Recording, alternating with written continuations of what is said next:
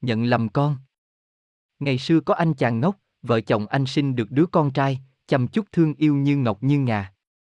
Một buổi sáng anh chàng đi ra chợ sớm, ở nhà lửa bốc cháy nhà và người ta bồng đứa con anh chạy mất, lúc trở về thấy nhà cháy, anh không tiếc, anh chỉ cuốn cuốn lên khi không thấy con.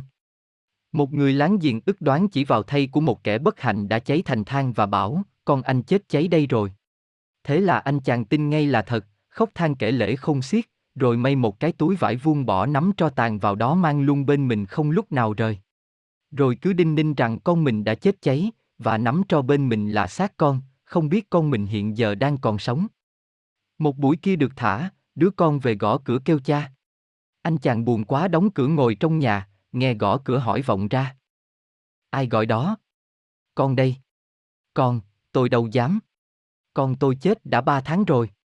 Không, con còn sống đây mà, mở cửa cho con vào. Láo, cút đi. Con tao đã chết, mày là ai, đến đây nhận hảo thế. Cha con gì? Ứ a con nặng nì ngoài cửa mãi, người cha ngồi trong nhất định không mở cửa. Cuối cùng nó đành khắc khoải ra đi. Thương hại cho anh chàng. Cha con không nhận, lại nhận bị xương khô. Người ngu tự biết mình ngu, nên biết người ấy có trí. Người có trí tự cho là có trí, nên biết người ấy ngu nhất trên đời.